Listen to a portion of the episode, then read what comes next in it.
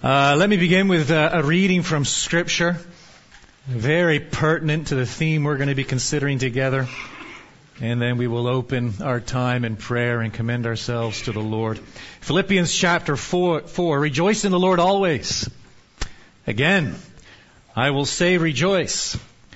Let your reasonableness be known to everyone. The Lord is at hand. Do not be anxious about anything but in everything, by prayer and supplication with thanksgiving, let your requests be made known to God. And the peace of God, which surpasses all understanding, will guard your hearts and your minds in Christ Jesus.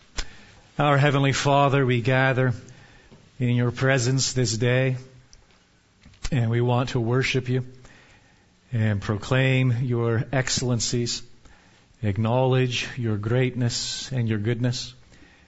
You are indeed the blessed and only sovereign, the King of kings and the Lord of lords, the one who alone possesses immortality, who dwells in unapproachable light, whom no man has seen nor can see. And yet we praise you, our Father, because you have drawn near to us and drawn us to yourselves in and through your Son, Jesus Christ. We praise you for this firm foundation upon which we now stand your grace toward us in Christ Jesus. And so we want to offer up our thanks. We want to express the gratitude of our hearts as we consider what we once were, what we now are. And we thank you that we enjoy peace with you. There is therefore now no condemnation for those who are in Christ Jesus. And we are also exceedingly thankful that this peace, which surpasses all understanding, is at our disposal daily. And you command us not to be anxious about anything, but to bring our petitions, our burdens, our cares, our anxieties, and lay them at your feet, knowing that you are indeed at hand at all times. You, the King of kings and Lord of lords, reign supreme over all things. You hold your people in the palm of your hand. We are indeed the apple of your eye. And may this impart much comfort in the midst of trial peace in the midst of dire circumstances, steadfastness as we face trials and tribulations. For the long day ahead of us, we commend ourselves to you. Pray that you impart mental and physical strength, and may our time of learning be for our good, your glory. In Christ's name we pray. Amen. Well, it's great to be with you. Uh, my name is, is Stephen Yuille. Um, I'm a professor of uh, church history and spiritual formation up at Southwestern Baptist Theological Seminary in Fort Worth, professor of church history. How did I wander into this? Well, I've had an interest in biblical counseling going back 11, 12, 13 years and have been engaged in this movement, for lack of a better expression, for some time now, and it is a, an exceeding joy and pleasure and blessing to be with you today.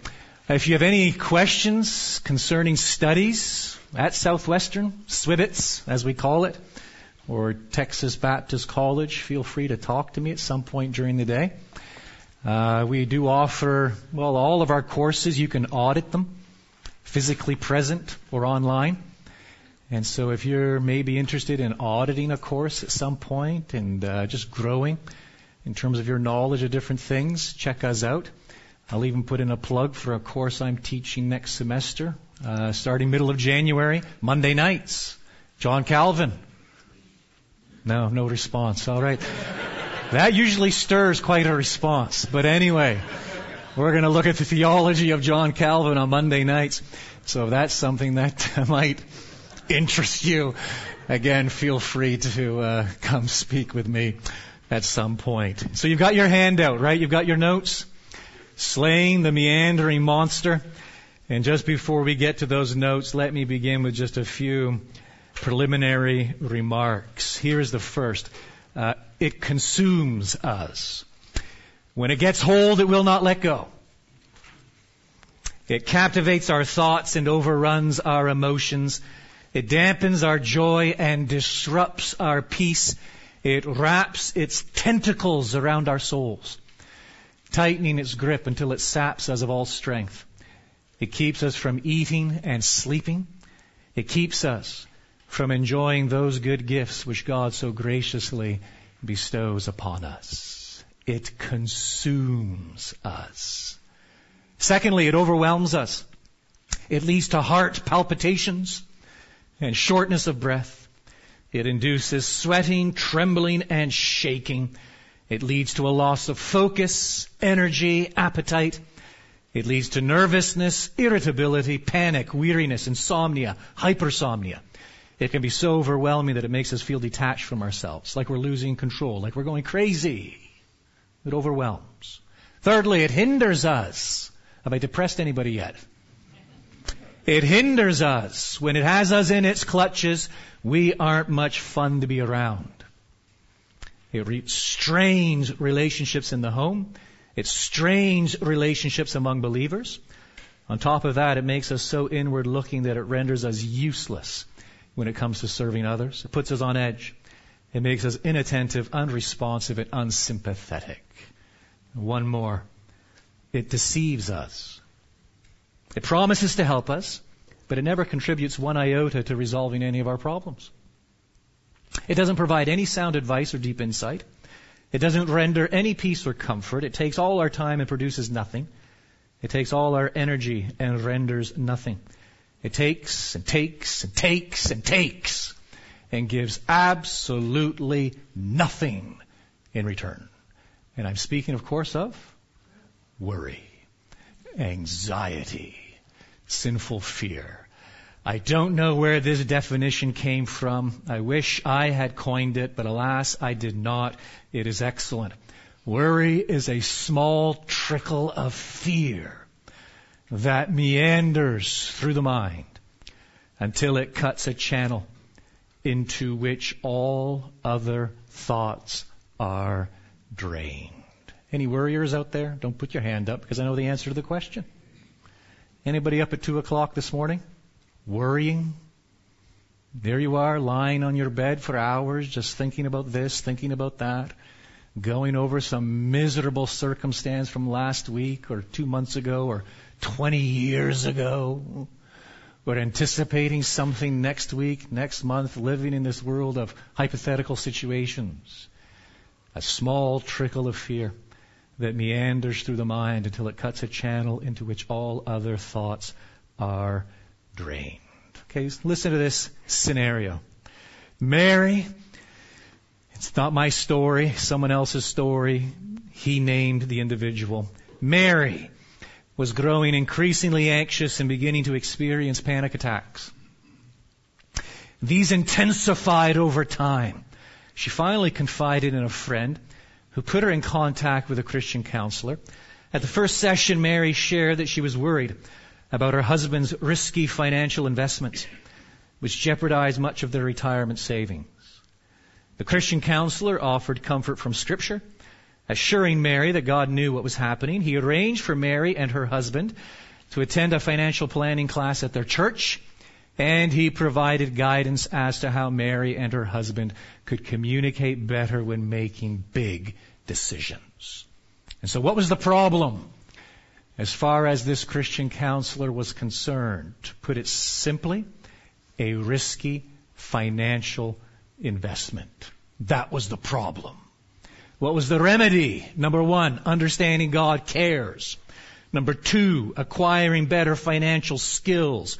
Number three, cultivating better communication skills. You got it? Sadly, the Christian counselor went absolutely nowhere near Mary's problem. Flew right over, 30,000 feet flyover, and never actually dealt with the issue at hand sinful worry, sinful fear, sinful anxiety. Here's my one book recommendation, probably copies in the bookstore. Did anyone take a look to see? They are there. I don't know how many they've got, but they're usually well stocked. Triumphing over sinful fear, uh, penned by a man named John Flavel. We're going back hundreds of years into the 1600s. Don't worry, the language has been modernized and updated to make it very accessible for the modern reader.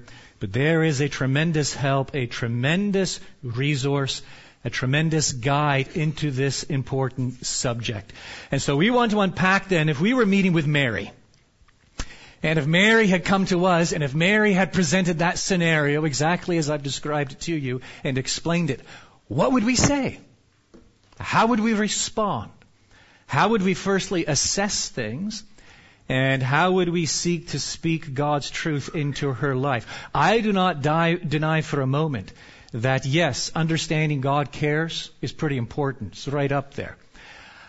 I don't, I don't minimize the fact that yes, she and her husband probably need to take some sort of financial management class, how to manage your household income, expenses, all of that. That's good, sure. Communication skills, we can always be working on that.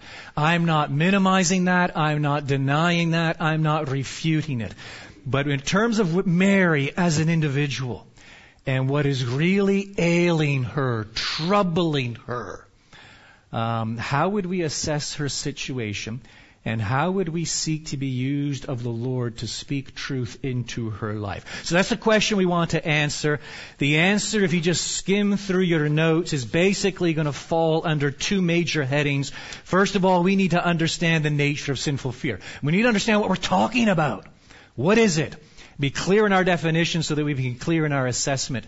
And then once we're clear in our assessment, then we can be equally clear and concise in terms of, secondly, prescribing a remedy. So that's how we're going to proceed. Firstly, then, the nature of sinful fear. And we do need to be careful. We want to think in terms of causality. So I trust this is helpful. I could probably spend the entire hour just talking about this slide. Time will not permit.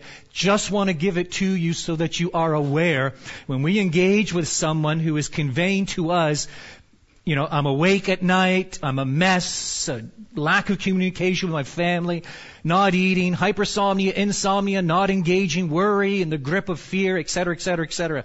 We need to think in potentially in terms of four ways. Number one, a natural response due to an imminent threat. That's just natural fear. Something is threatening them and therefore they are afraid. Something is threatening their well-being, a health diagnosis, whatever the case may be. Therefore they are experiencing fear. So that might be the first cause. Be clear on that. A natural response due to an imminent threat. More on that in just a few moments. Secondly, it might be a behavioral response due to a physical ailment. We do have to have some category here, folks. We do. Because those of us who are older, we know this, men and women, we change physiologically as we get older. And that physiological change at times can have a very detrimental effect upon us. We don't want to discard that, ignore it, or minimize it. And we need to acknowledge at times there are physical ailments that can manifest themselves in this category that we might designate worry. So we need that. Thirdly, it might be a spiritual response due to conviction for sin. So someone is laboring under the hand of God and they feel like they are drowning. The waves of God's displeasure overwhelming them because they know they've transgressed God's law. They know they've been living in habitual sin. They know they're offside in terms of their relationship with God. And this is now manifesting itself in something that we might call like anxiety.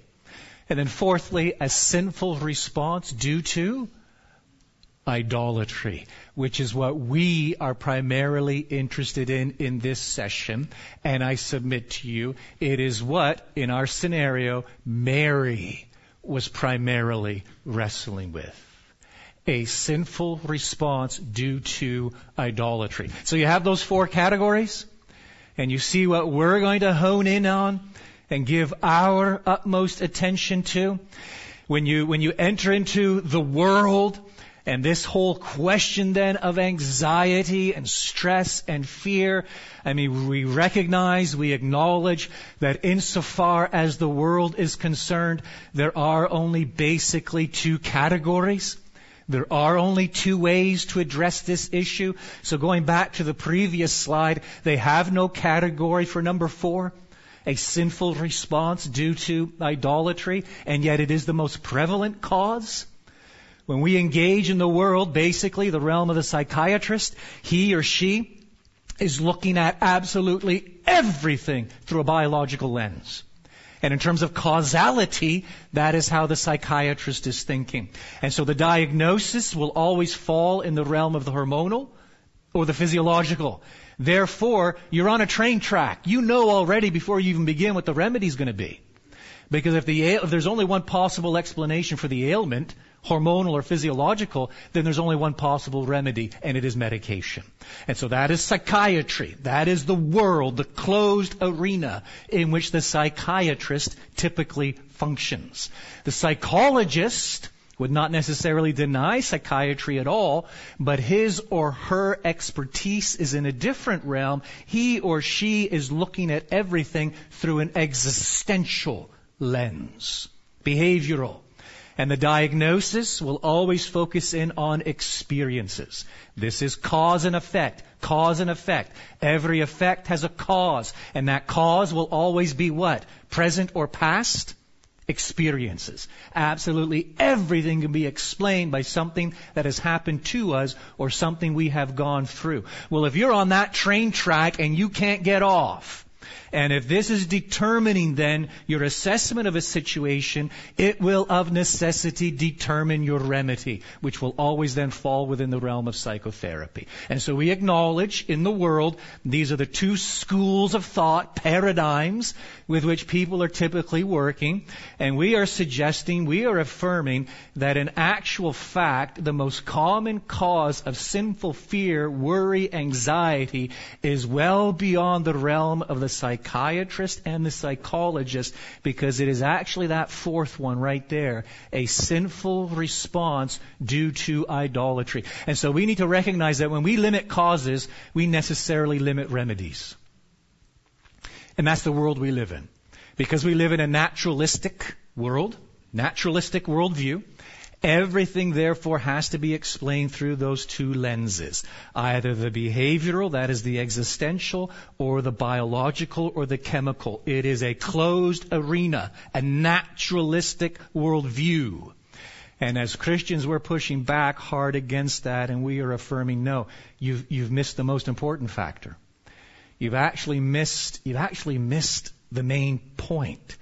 Uh, we are creatures fashioned in the image of God. And we are relational beings by nature. And much, most, the vast majority of those things that ail us can actually be explained relationally as creatures that have wandered far from their Creator.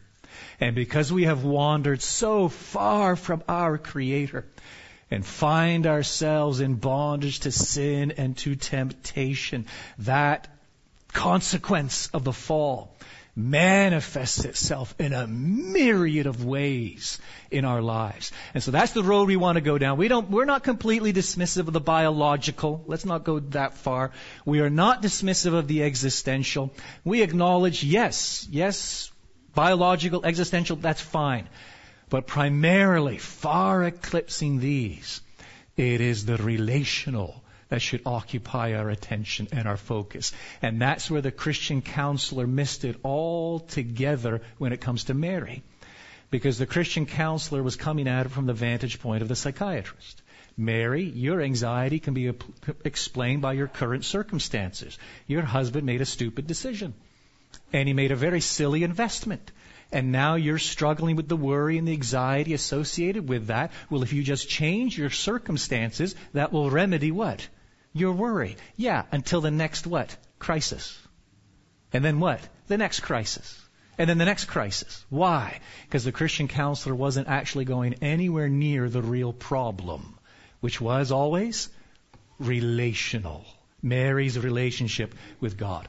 And so we want to be clear then when we talk about fear, worry, anxiety, we're narrowing in, narrowing our focus so that we really understand the nature of fear.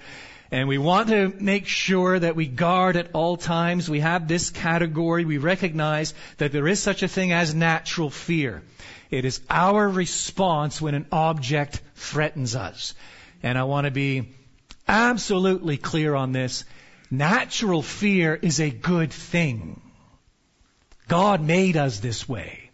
If something is threatening our well-being, we should fear it.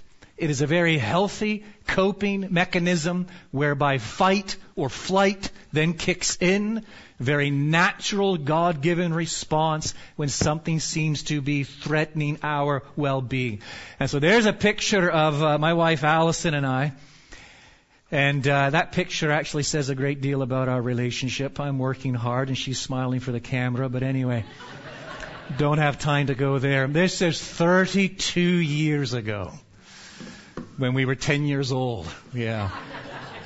It's a long time ago. And we are, uh, I wouldn't do it today. We're kayaking above the, above Victoria Falls in Zimbabwe. There's no way I would do it today.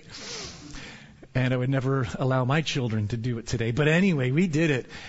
And we were with a group of, a group of friends. And, um, before we embarked on this little kayaking journey, we're on the shore eating breakfast. Our guide warns us that the Zambezi is a wild river full of crocodiles.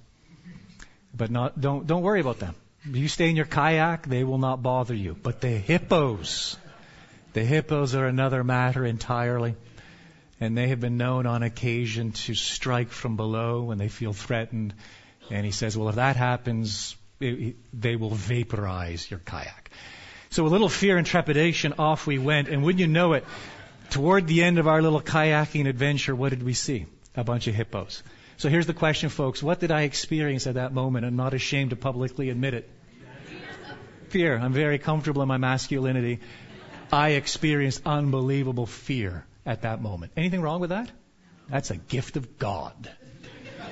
And I began to paddle unlike I had ever paddled hitherto in my life. Why?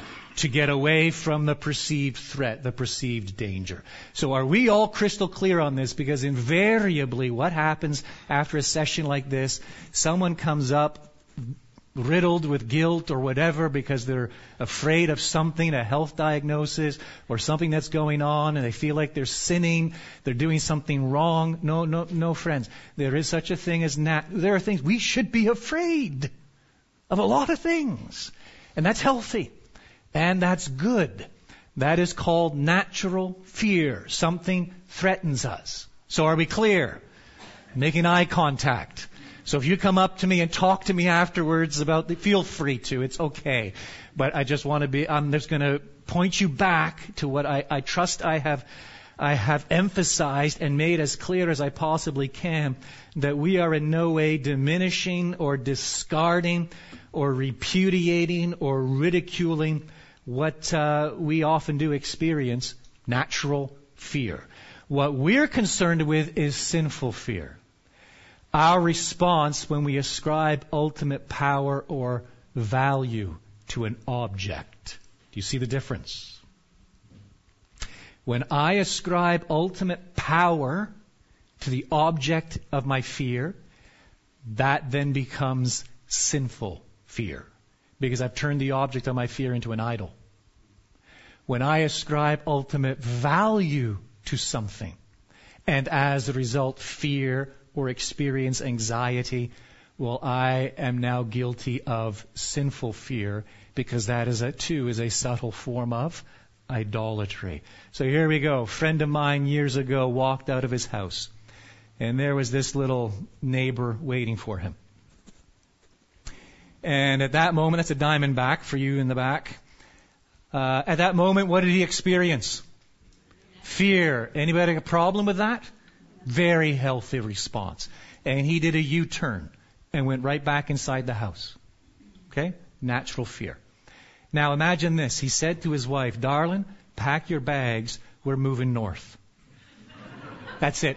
We are done with Texas. I'm quitting my job as of now. Just take what you can cram into a suitcase. We're gone. Okay, if that is his response, his natural fear has actually become what?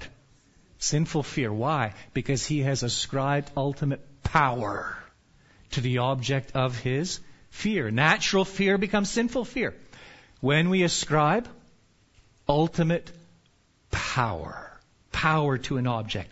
That's idolatry. Why? Because once God has spoken, twice have I heard this, power belongs to God. So if we are actually responding to something, and it grips us and overwhelms us and is now controlling us and manipulating us, just taken over. You know you are ascribing something to that thing that does not belong to it. And it's entirely possible you are ascribing an attribute of God to that thing. Power itself. Hence it is, again our word, idolatry. Here's another scenario. I think that was Hurricane, I think that was Ike. What year was that? 2008. Wow, it's a long time ago now, 15 years ago. And so there we are. Let's imagine it. We live on the coast and that thing is hurling toward us 24 hours out, and the warnings come clear out, head north, head for higher ground. And uh, what's our response? We fear. That's a good thing. And we uh, get uh, sheets of plywood over the windows, maybe, and we pack up the family and the, and the dog, and we get into the minivan, and we head for Granbury, wherever, somewhere way away from the coast to wait it out. Nothing wrong with that kind of fear and taking steps to minimize, avoid the fear. Now imagine this scenario. It comes on, and um, I hear that. I shut down. I just sit down on my living room floor. Darling, you take care of everything. I can't cope. And uh, completely disengaged from the kids. No longer counseling them, guiding them, caring for them um, just a grump, grouch, can't focus, kick the dog whenever I walk across the living room. And um, my whole world now is unraveling, and I don't know how I'm ever going to get through life. Um, what's happened to my natural fear? It has become sinful fear. Why? Because I've ascribed ultimate value to something. Something that I think I'm about to lose sense of control over the situation, the inconvenience of having to vacate, my house being gone, wiped away by a storm. You see, natural fear becomes sinful fear when we ascribe ultimate value to an object. That too is idolatry. Why? Whom have I in heaven but you? And there is nothing on earth that I desire besides you. Is this making sense? Oh, we need clarity here to avoid many pitfalls and dangers. Yeah? Coming across? As clear as the noonday sun, I trust the subtlety of idolatry. And so you think back to Mary. Our scenario, a financial, risky, unwise financial investment. And um, should Mary have been concerned? Yes. Should Mary have had a eye to eye, nose to nose conversation with her husband? Yes.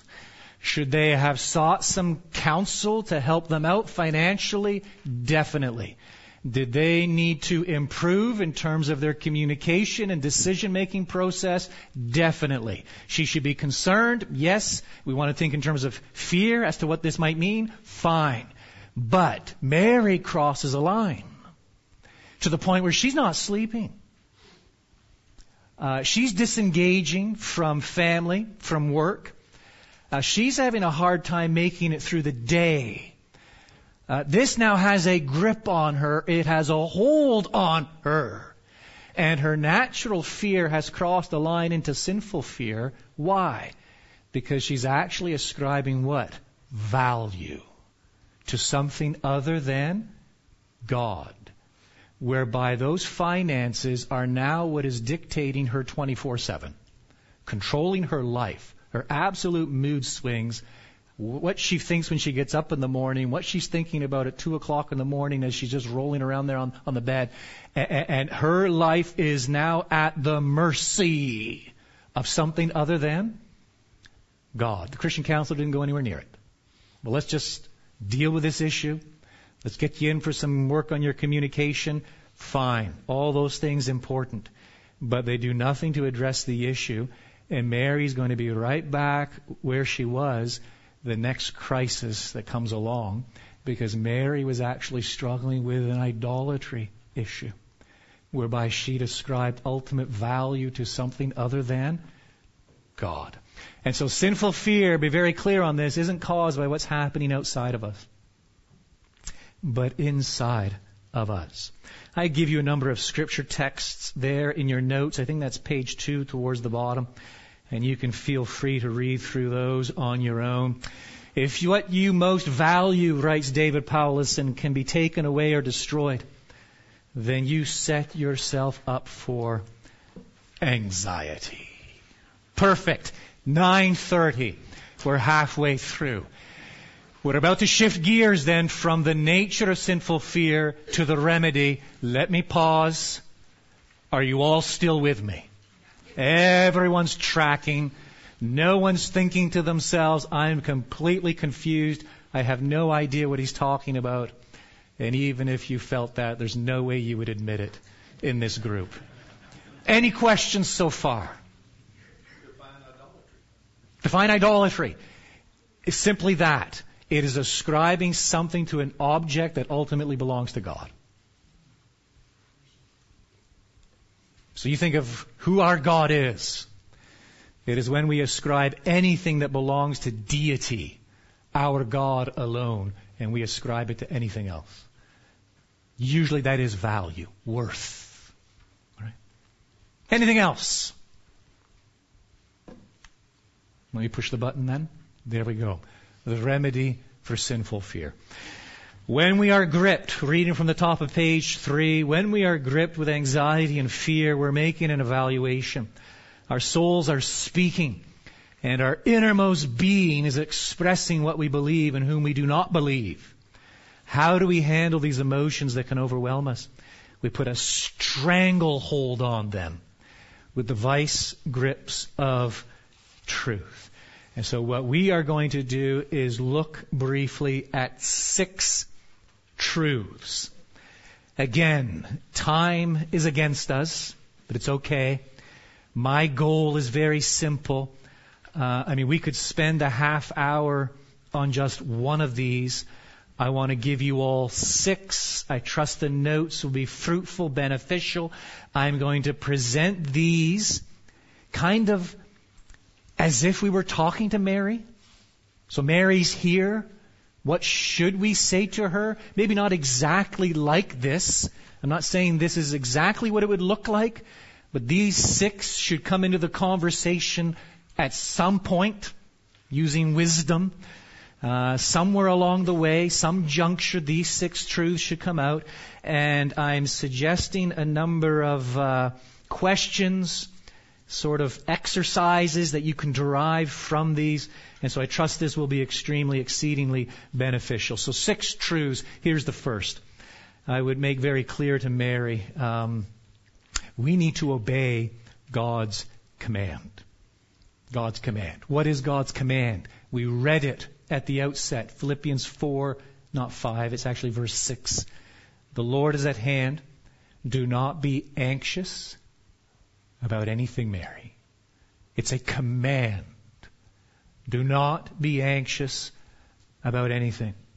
The Lord is at hand. Is Paul speaking of the Lord's soon return or close proximity? Both are true. The main point is this the God of peace is our God. And so I would run through and celebrate with Mary some tremendous truths. First of all, peace with God is secured by Christ's death because it satisfied God's justice. So I'd be taking her right back to the basics of the gospel.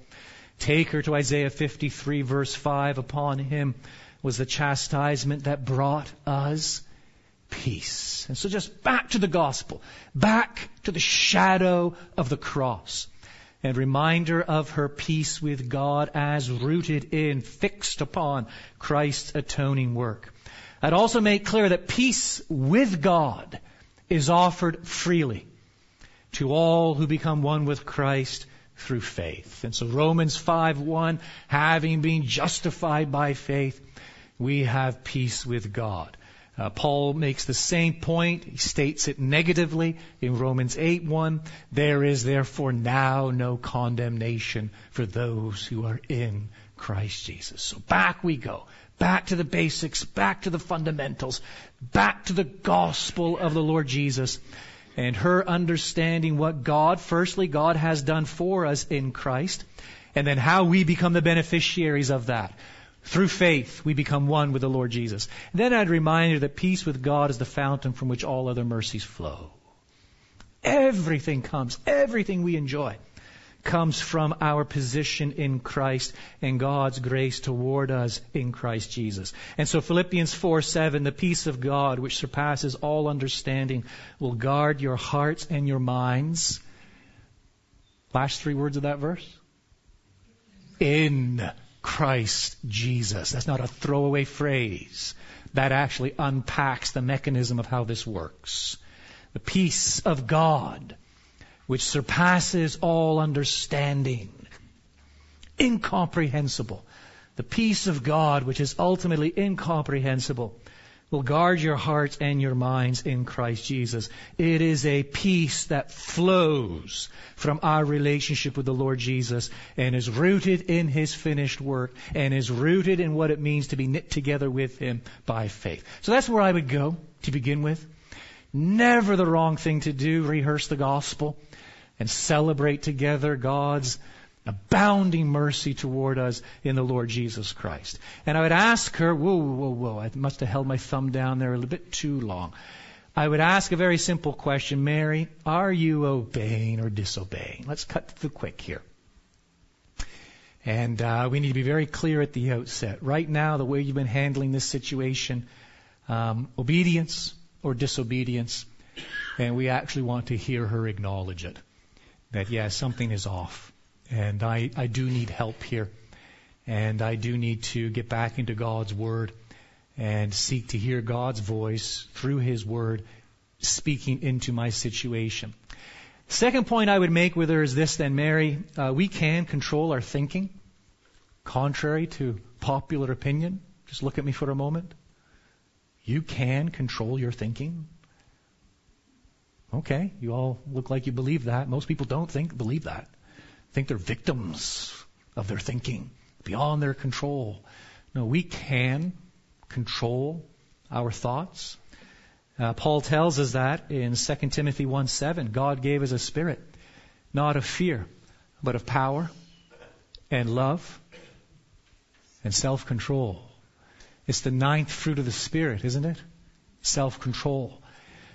They, I, you know, I say this every time I go anywhere near this text at a counseling conference like this, I always say, and then I always forget to follow up on it, we need a session devoted to self control.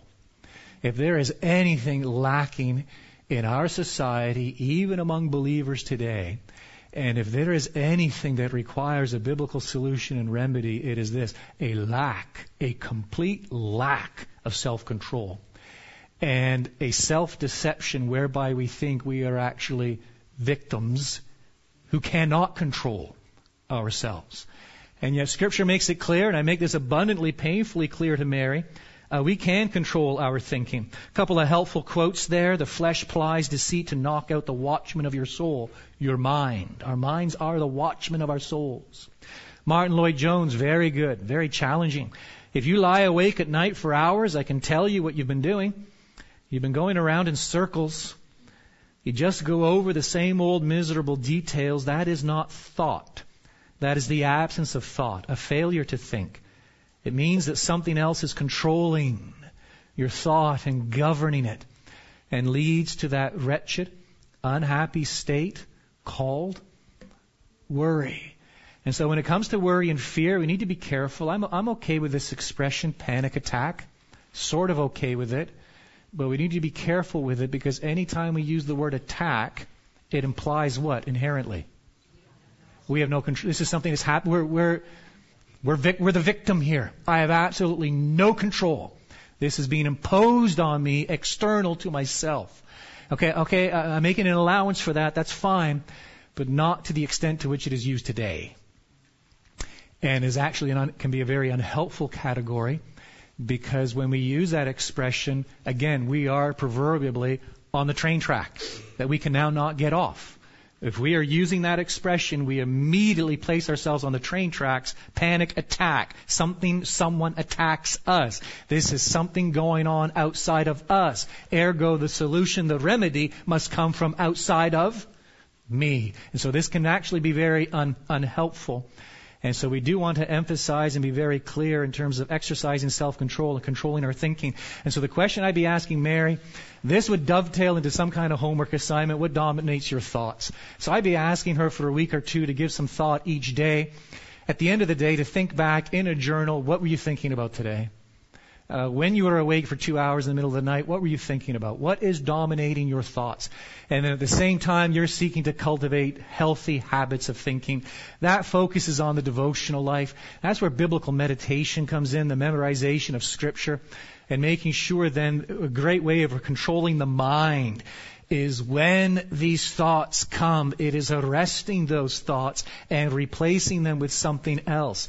Memorization, memorization of scripture, hymnody is wonderful. Songs, Christian music, all sorts of things we can employ to be filling our minds with biblical, what we would call healthy truths, as opposed to obsessing over circumstances that then get a hold and a grip on us.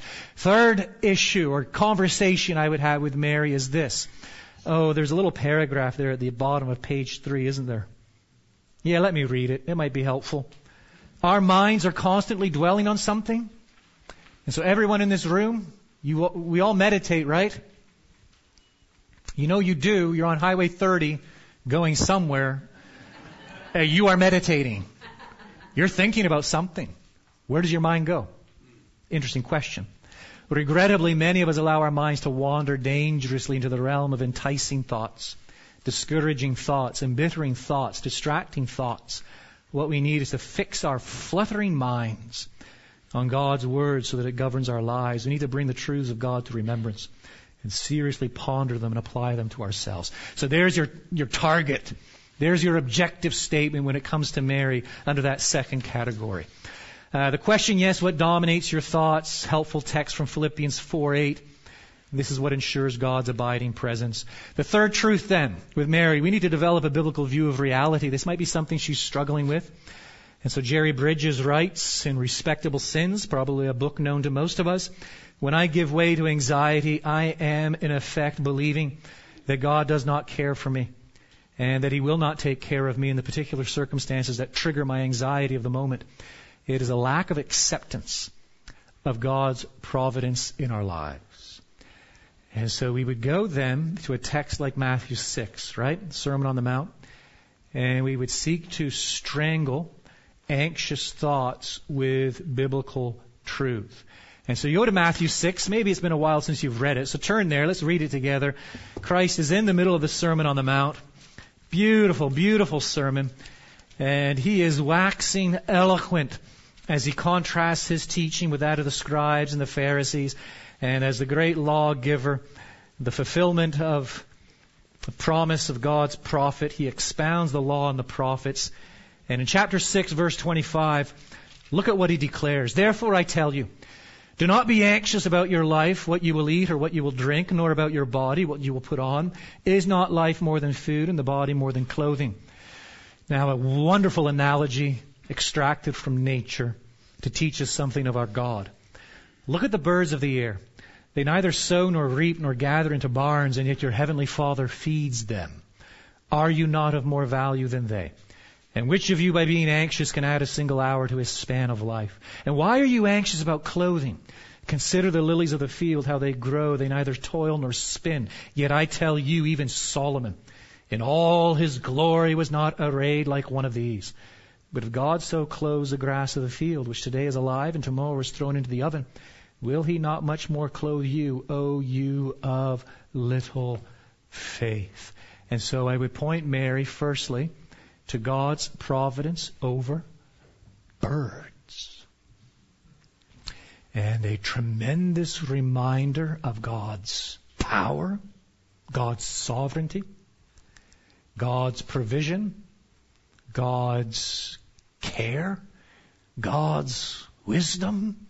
All of these truths wrapped up in just this beautiful, seemingly trivial analogy. But it is powerful, isn't it? I mean, you think of the birds around here, and I don't know what kind of number it would be. You think of the number of birds that have ever lived since the foundation of the world. Could there be anything more trivial than a bird? And yet the Lord Jesus, I like to think that as he uttered these words, a bunch of birds just happened to fly, just happened to fly overhead at the time. And this tremendous reminder of God's power, God's care, God's provision, God's sovereignty, God's wisdom. And do not be anxious for anything. For if our God deals with the birds like this, then how is it he watches over us and deals with us? And then the second, the lilies of the field. Again, something so meaningless, trivial, here today, gone tomorrow. The implications of it all. Well, we know God's goodness dictates his providence, meaning he designs all things for our good. So we need to rehearse these biblical truths and develop a biblical view of reality. Things do not happen haphazardly. We are not the victims of circumstance or luck or chance or fate or anything else. These, these neutral forces beyond our control. No, God's providence ruling over all things, even the birds of the air and the lilies of the field. And we know His goodness dictates His providence, meaning He designs all things for our good. We know His wisdom governs His providence, meaning He knows what is best for us. And we know His power accomplishes His providence meaning he's in ultimate control. I take a look at my notes and I know exactly what you're thinking now. Those aren't in the notes and he went far too quickly through that. So here we go. Back to the beginning. We know his goodness dictates his providence, meaning designs all things for our good. You got that one? It's beautiful. We know his wisdom there's one smart one in the audience. He's just snapping pictures of all the, oh, two smart ones in the audience, snapping pictures. His wisdom governs his providence, meaning he knows what is best for us. And we know his power accomplishes his providence, meaning he is in ultimate control. And so the question, graciously, lovingly, I would put to Mary at some point is simply this. Mary, do you have a biblical perspective? Really? Do you have a biblical perspective? And uh, that may require an intensive study over a prolonged period of time, a study of God's character. Knowing God's character can help us triumph over sinful fear, and there are a bunch of texts I would go to. I would give to her. Go home, read those. And you write out, you explain on a page or two how knowing God's character, meditating on God's character each day ought to help us, can help us, does help us triumph over sinful fear. Knowing God's promises. And again, just a sampling of texts, but they're enough, more than sufficient, to spend some time on an evening meditating over and writing down God's specific promises and then working through the logic, causality. How can these promises strengthen me to triumph over sinful fear? Knowing biblical doctrine can help us triumph over sinful fear. In particular, God's sovereignty. How do we understand the sovereignty of God? And how do we understand the, the doctrine of God's providence? How do we understand Romans 8:28 that God works all things together for good for those who love him and are called according to his purpose? And then knowing biblical history. And so you take uh, Mary back to some of those great texts in the Old Testament of saints who seemingly struggled, had great cause to fear, and struggled with anxiety. Where was their hope fixed? What truths did they meditate upon? The Psalms can be particularly helpful here. And then that final paragraph, again, that's your target. That's just to give you something to keep in view. What is my aim in all of this? It is to impart and make sure Mary understands there are no random events, freak accidents, chance encounters, or rogue molecules. God's knowledge is perfect. He knows what was, what is, what will be, what can be, and what can't be. He knows all things perfectly, immediately, and distinctly at every moment. His power is perfect. He has never encountered difficulty, let alone impossibility. None can stay his hand or say to him, What have you done? Every detail of every life was in the mind of God before the foundation of the world. Oh, wonderful are your works. My soul knows it very well. And then the Fourth truth. We admit that we are struggling with a heart issue. Oh, I'm going to have to move a little quicker here. Uh, seek first the kingdom of God and His righteousness. Matthew 6:33 is an obvious text in which these two are placed before us. Uh, God's kingdom, His righteousness, and the Lord Jesus, again in the Sermon on the Mount, is making it clear that this is to be our priority. This is what we are to live for. This is what is to uh, determine, dictate our 24/7. Our problem. Let's take a moment, turn over there, 2 Corinthians chapter 5, helpful text. Paul sums up, gets to the heart of so many of our issues right here so succinctly. 2 Corinthians 5, 14 and 15. For the love of Christ controls us or compels us, because we have concluded this, that one has died for all, therefore all have died. And he died for all, that those who live might what? No longer live for themselves I mean, that's, the application there is infinite. But for him, who for their sake died and was raised. Our problem by nature, because of the flesh, is what? We do live for ourselves. And because we live for ourselves, we tend to overvalue our perceived, self-defined needs, dreams, values, feelings, etc., etc. And because we live for ourselves, we overvalue our needs, our dreams. We tend, thirdly, to attach our peace to those things. Things that were never intended to give us peace. We expect them to do for us what only God can do for us. And so very careful then with Mary under this fourth heading. We need to admit that we're struggling with a heart issue. This is the prevailing issue. This is the issue that needs to be addressed because as you work through this with her, there is something she has identified, her security, her dreams of that future life, whatever it is. And yes, that's fine, but she is overvaluing it to such a degree that she is now the victim I'm using that word cautiously, advisedly. She's now the victim of her own what? Misplaced values, misplaced expectations, misplaced feelings, misplaced dreams, and she has attached something to those things that does not belong to them. Peace itself. We're at peace only when our treasure is secure. And so the greatest question that Mary needs to wrestle through is what? Mary, what is your greatest treasure? Perfect love casts out fear.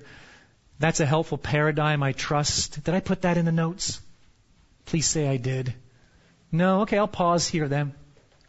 Perfect love casts out fear. And so as we grow in our, our love for the Lord, and as we grow in our appreciation of Him, our estimation of Him, our valuation of Him, and as love takes hold, some of the key expressions of love then become pivotal for pushing out sinful fear. Because you see, as we grow in love for God, we'll become more self-giving. Self-giving will push out self-protecting, which is a manifestation of fear. The great question as we grow in love will be, what can I give? The great question that occupies the fearful mind is what? What will I lose? As we grow in love, our appreciation for God, we will because we love Him, love others, reach out. That's the manifestation of love. What's the fruit of fear? It is to move away and to move within. When love takes hold and we grow in love, it can cast out fear. And fear, as love grows, will be cast out. So seek first the kingdom of God and His righteousness. And as we grow in that valuation of God and Himself, that will by nature force out sinful fear. Here's the fifth category. We calm and quiet our hearts. The text, Psalm 131 verse 2, I have calmed and quieted my soul. Notice the intentionality. This is an exercise. This is something he engages in. It's something he does purposefully. I have calmed and quieted my soul like a weaned child with its mother. like a weaned child is my soul within me. And so we might be struggling with inordinate longing, obstinate clinging, inordinate longing when we overvalue something we want. The result is inordinate longing, obstinate clinging when we overvalue something we have, distrustful worrying when we give ultimate power to something we're concerned about, distrustful worrying, ungrateful murmuring when we aren't thankful with all that God has given us. That is a, and this is, I'm being a bit quick here, I apologize for that, but that's a, a, pretty good exercise to walk through with someone who's in the grips of sinful anxiety, sinful worry. These four categories, trying to identify in which of these, or perhaps there are multiple ones, is the sinful anxiety being manifested most? Inordinate longing for something, obstinate clinging to something, distrustful worrying about something, or ungrateful murmuring. And these are clear post signs then, indicators. They tell us where to go and how to probe and start to draw direct lines between how this sinful worry is manifesting itself and what lies behind it and needs to be addressed so that the soul might be calmed and quieted. And so the question for Mary, are you engaged in a lively application of truth? Daily, what will it look like, Mary, for you to trust God because He is wise? And how will that speak to inordinate longing, obstinate clinging, distrustful worrying, ungrateful murmuring? What will it look like for you just today to trust God because He is wise? To trust God because He is sovereign. To trust God because He cares for you. That's a very helpful exercise.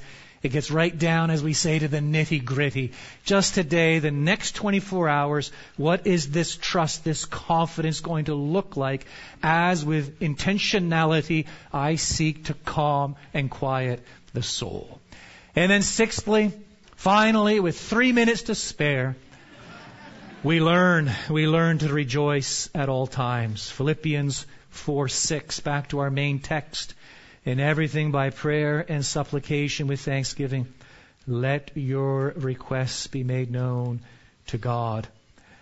And a very fruitful, simple, and I'm not going to expand on this much, exercise then to, for us to go through regularly in our devotions and certainly something that would have helped Mary, I don't doubt at all, is this simple question What reasons do you have to thank God?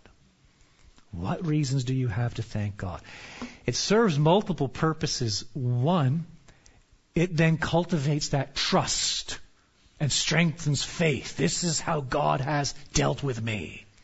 This is how God has demonstrated his faithfulness. He is therefore a worthy object of faith.